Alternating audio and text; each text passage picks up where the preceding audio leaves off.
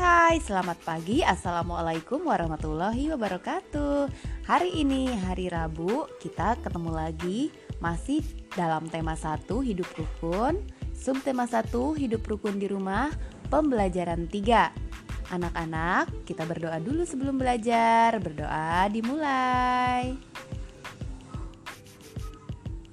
Oke sudah selesai berdoanya kita sekarang akan belajar dari buku tema halaman 20 Dibuka dulu halaman 20-nya Sudah ada halaman 20?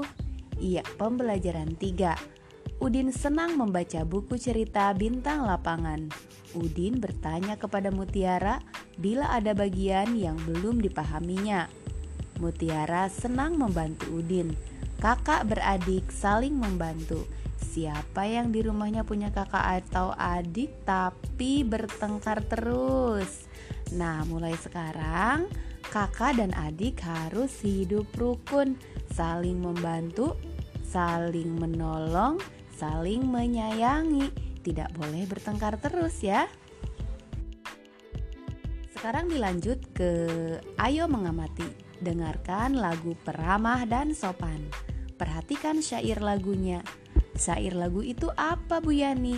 Syair lagu itu kalimat-kalimat yang mengisi pada lagu. Tuh yang ada di bawah. Kalau yang peramah dan sopan itu judulnya. Nah, syair lagu itu yang berbentuk paragraf.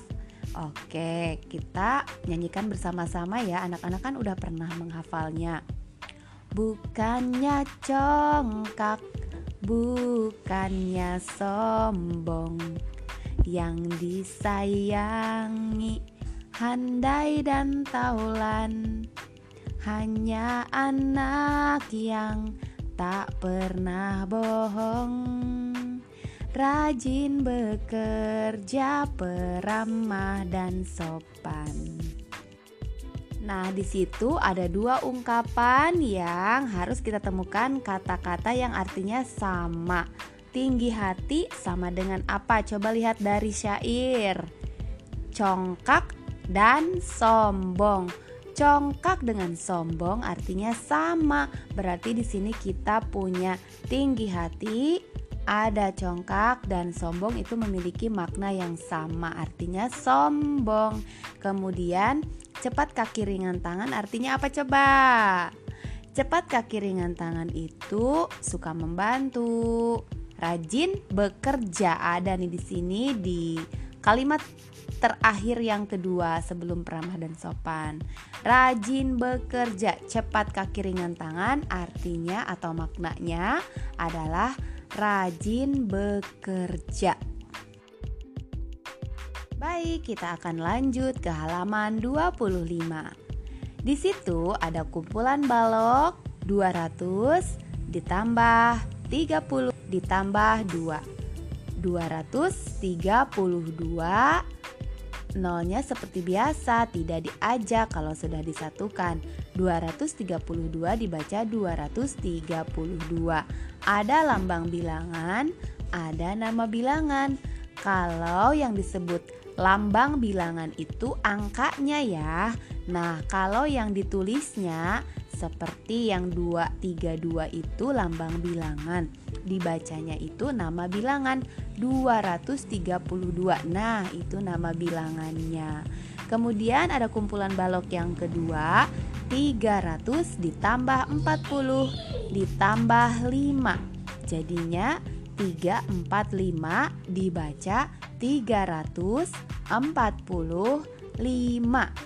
Kumpulan balok yang ketiga ada 400 tambah 70 tambah 6 476 dibaca 476 Anak-anak biasanya ada yang suka masih ketinggalan.